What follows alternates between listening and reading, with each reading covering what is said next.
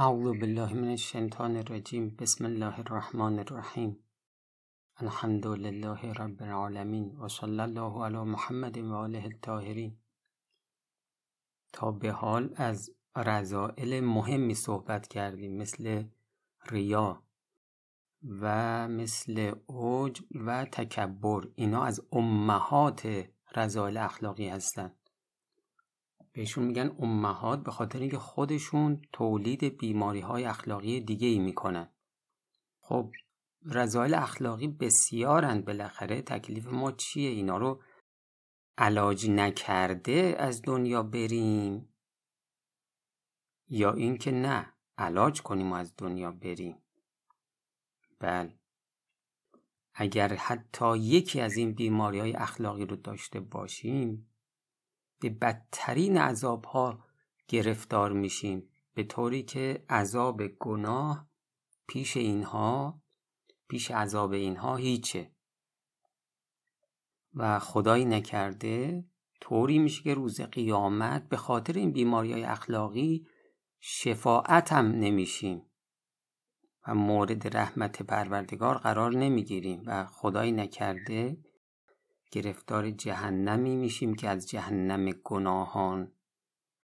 این خیلی سوزانتره و خدایی نکرده شاید ما تو جهنم هم تا خدا خدایی می‌کنه. به خاطر این بیماری های اخلاقی دقت داشته باشید. این قرآن برای چی نازل شده؟ این همه کتاب های آسمانی برای چی نازل شده؟ خب یه بخش بسیار مهمش مربوط به اینه که ما از این بیماری های اخلاقی خودمون رو پاک بکنیم. از این موانع ترقی معنوی خودمون رو پاک بکنیم. خب این همه انبیا برای چی مبعوث شدن؟ اینها از مهمترین اهداف بعث رسول همین پاکسازی اخلاق دیگه. این چهارده معصوم این همه درس دادن به شیعیانشون. از مهمترین درس هایی که دادن همین پاکسازی اخلاقیه. یعنی ما اگر بی اهمیت باشیم اهمیت ندیم. به درمان بیماری های اخلاقی پشت کردیم به تمام کتب آسمانی پشت کردیم به تمام انبیا و پشت کردیم به معصومین علیهم السلام. با این شکل ما روز قیامت اون موقع توقع داریم که شفاعت بشیم. همچین خبرهایی نیست. و خدایی نکرده روز قیامت آدم نگاه می‌کنه می‌بینه که مبغوز معصومینه. اینا تو روایات هستا.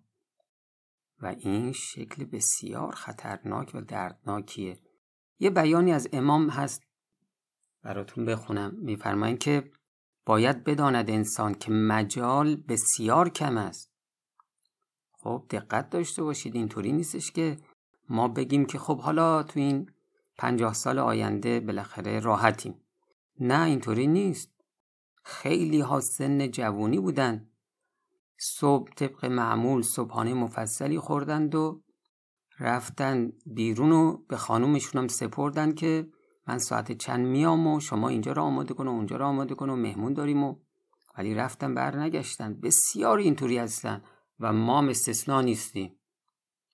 گاهی سبب پیدا میشه مثلا تصادف یا مثلا بیماری گاهی بی سببه. اصلا طرف جوون ورزشکاره آیت الله حق شناس رحمت الله علیه ایشون میفرمودن که یه ورزشکاری رفته بود. دکتر. می‌گفت صبحام صبحانه مفصل انواع و اقسام مواد غذایی رو می‌خورد تا مثلا از نظر ورزشی بسیار قدرتمند بمونه. بعد رفته بود دکتر گفته بود که دکتر منو معاینه کن. قلب منو معاینه کن. دکترم قلبشو معاینه کرده بود و گفته بود من زمانت میدم این قلب شما پنجاه سال دیگه بدون مشکل کار کنه. خب حتما این آقای ورزشکارم بسیار آرامش پیدا کرد و گفت برو تا پنجاه سال دیگه. بچرخ تا بچرخیم. جلوی مطب همون جلوی در مطب قلبش ایستاد و مرد. دقت کردی؟ ما نمی‌دونیم اون لحظه کیه میفرماد باید بداند انسان که مجال بسیار کم است و وقت تنگ است زیرا که انسان نمی‌داند چه وقت روز ارتحال اوست. ای نفس خبیس نویسنده شاید در همین حال که مشغول نوشتنی عجل مقدر برسد. بیان حضرت امام حالا اون تیکه اولش که حرف داره ولی تیکه آخرش رو بچسب که امام چقدر یاد مرگ بوده. و مرگ رو به خودش نزدیک می‌دیده. میگه شاید همین الان عجل برسه و تو را با این همه رضایل اخلاقی منتقل کند به عالمی که بازگشت ندارد. آدم از این دنیا که رفت دیگه برگشت در کار نیست.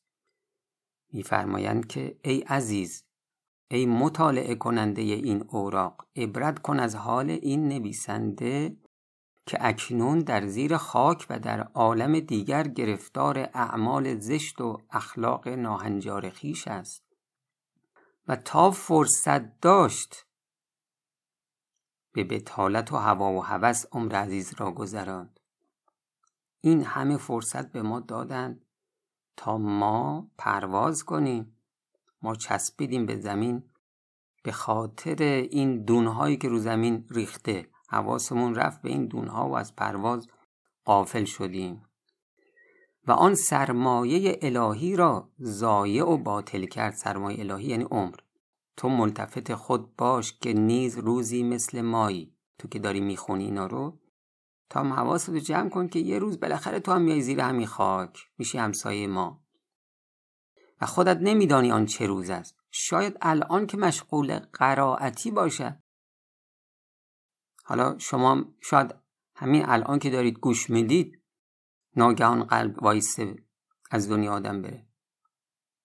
اگر تعللی کنی فرصت از دست می رود خب اگر الان مرگ برسه ما تو چه اوضاعی هستیم؟ انباری از بیماری های اخلاقی انباری از گناهان. خب با این اوضاع آخه چطور ما می‌خوایم به آرامش اخروی برسیم. آرامش بعد از مرگ برسیم. ای برادر من این امور را یعنی همین پاکسازی اخلاق این امور را تعویق نینداز که تعویق انداختنی نیست. چقدر آدم های صحیح و سالم با موت ناگهانی از این دنیا رفتند و ندانیم عاقبت آنها چیست. پس فرصت را از دست مده و یک دم را غنیمت شمار که کار خیلی اهمیت دارد. یک دم را غنیمت شمار. یعنی دیگه هر لحظه فرصتی به دست داد اینو برای پاکسازی استفاده بکن. یک دم را غنیمت شمار که کار خیلی اهمیت دارد و سفر خیلی خطرناک است. ببین این اشخاص کسایی هستن که سفر رو طول سفر رو دیدن چه خطراتی. فقط بر اساس علم نیست مکاشفه هم داشتن که این سفر چقدر خطرناکه. دستت از این عالم که مزرعه آخرت است اگر کوتاه شد دیگر کار گذشته است و اصلاح مفاسد نفس را نتوانی کرد. جز حسرت و حیرت و عذاب و مزلت نتیجه نبری. اولیای خدا آنی راحت نبودند و از فکر این سفر پر خوف و خطر بیرون نمی رفتند. حالات علی ابن الحسین علیه السلام امام معصوم حیرت انگیز است. ببین امام سجاد خب معصوم بوده دیگه. اما از اوضاع بعد از مرگ کاملا خبر داشته. لذا چی بوده؟ لذا حالات عجیبی داشته که امام میفرمان حیرت انگیز از اون حالات. ناله های امیر المؤمنین علیه السلام ولی یه مطلق بهتاور است. اینکه علی علیه السلام هم مشهوره. که ایشون می‌رفته توی نخلستان ها و چه کارها که نمی‌کرده. از خوف خدا از خوف قیامت. چه شده است که ما اینطور غافلیم؟ کی به ما اطمینان داده جز شیطان که کارهای ما را از امروز به فردا میاندازد؟ کار شیطون اینو ببین. خدمتون عرض کردم اگر دیدی یه زمزمه در گوشت میشه که آقا حالا فردا هم هست دیگه مطمئن باش که این شیطان خدا نیست. می‌خواهد اصحاب و انصار خود را زیاد کند. دقت کردید شیطان ها میگه شیطان میاد چیکار می‌کنه؟ هی میگه که حالا از فردا حالا از فردا. چرا این کارو می‌کنه؟ می‌خواد شما بشید از اصحاب و انصار شیطان. خب اصحاب و انصار شیطان اینها هم شیطانن دیگه. یعنی باطن ما میشه شیطانی. اگه از دستورات شیطان عمل کنیم به دستورات شیطان عمل کنیم ما باطنمون میشه شکل شیطان. اونم همینه می‌خواد. می‌خواد باطن ما به شکل شیطان بشه. می‌خواهد اصحاب و انصار خود را زیاد کند و ما را با خلق خود و در زمره خود و اتباع خود محشور کند. همیشه آن ملعون امور آخرت را در نظر ما سهل و آسان جلوه دهد و ما را با وعده رحمت خدا و شفاعت شافعین از یاد خدا و اطاعت او غافل کند. دقت کردید چی شد؟ شیطون هی میاد زمزمه می‌کنه که بابا رحمت خدا اینقدر گسترده است روز قیامت. مثلا چقدر انسان ها بخشیده میشن و اینا. خب اینا رو چرا میگه؟ به خاطر اینکه ما رو تو چاه افتادیم به قعر چاه بکشونه. بگه قضیه ساده است گناه هم کردی نترس. بیماری اخلاقی هم داشتی نگران نباش. اون دنیا دست تو می‌گیرن. ما را با وعده رحمت خدا و شفاعت شافعین از یاد خدا و اطاعت او غافل کند. ولی افسوس که این اشتهای کاذب است. یعنی چی اشتهای کاذب است؟ یعنی اینکه ما فکر کنیم که آره ما شفاعت هم نصیب, نصیب ما هم میشه. شفاعت نصیب ما هم میشه. این اشتهای کاذب است. اشتهای بی خوده. همچه خبرهایی نیست.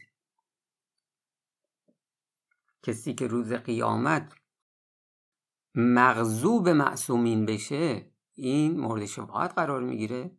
شما یک عمر به ائمه پشت کردی تمسخر کردی ائمه رو.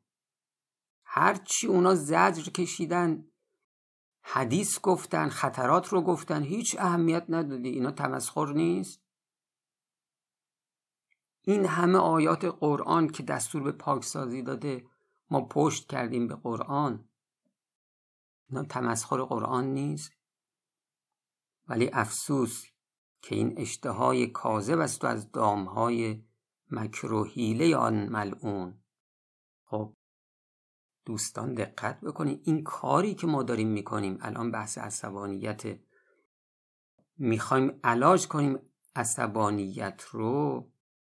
این موجب میشه که ما تبعیت از قرآن رو اثبات کنیم. بگیم تابع قرآنیم. بگیم تابع اسلامیم. بگیم به معصومین علیهم السلام که ما بالاخره در یک حدی از شما تبعیت کردیم از دستورات شما اطاعت کردیم. یه حد اقلی اقلا تلاش کنیم تا ائمه هم یه حد اقلی دست ما رو بگیرن از جهنم نجات پیدا بکنیم. جدی باشیم در درمان عصبانیت. این عصبانیت اگر جدیت توش نباشه اگر انگیزه بالا توش نباشه علاج نمیشه. دوست من برادر من خواهر من الان که داریم درباره غضب صحبت می‌کنیم درباره عصبانیت صحبت می‌کنیم شاید در کل زندگیمون برای اولین بار و آخرین بار باشیم بحث می‌کنیم. اگر الان علاج نشه شاید دیگه هیچ وقت سراغش نیای یه توسلی به ائمه داشته باش. گاهی با خدا خلوت کن از خدا بخوا کمکت کنه. هم بحث رو دنبال کنی هم اینکه با جدیت مراقب باشی که عصبانیت ریشه کم بشه. صبح که از خواب پا میشیم تصمیم بگیریم که یه امروز آقا یه امروز رو خودتو کنترل کن عصبانی نشو. هر کس حرفی زد با میلت نبود. هر کس کاری کرد با میلت نبود. حداقل سکوت کن. یه امروزو و السلام علیکم و رحمت الله و برکاته.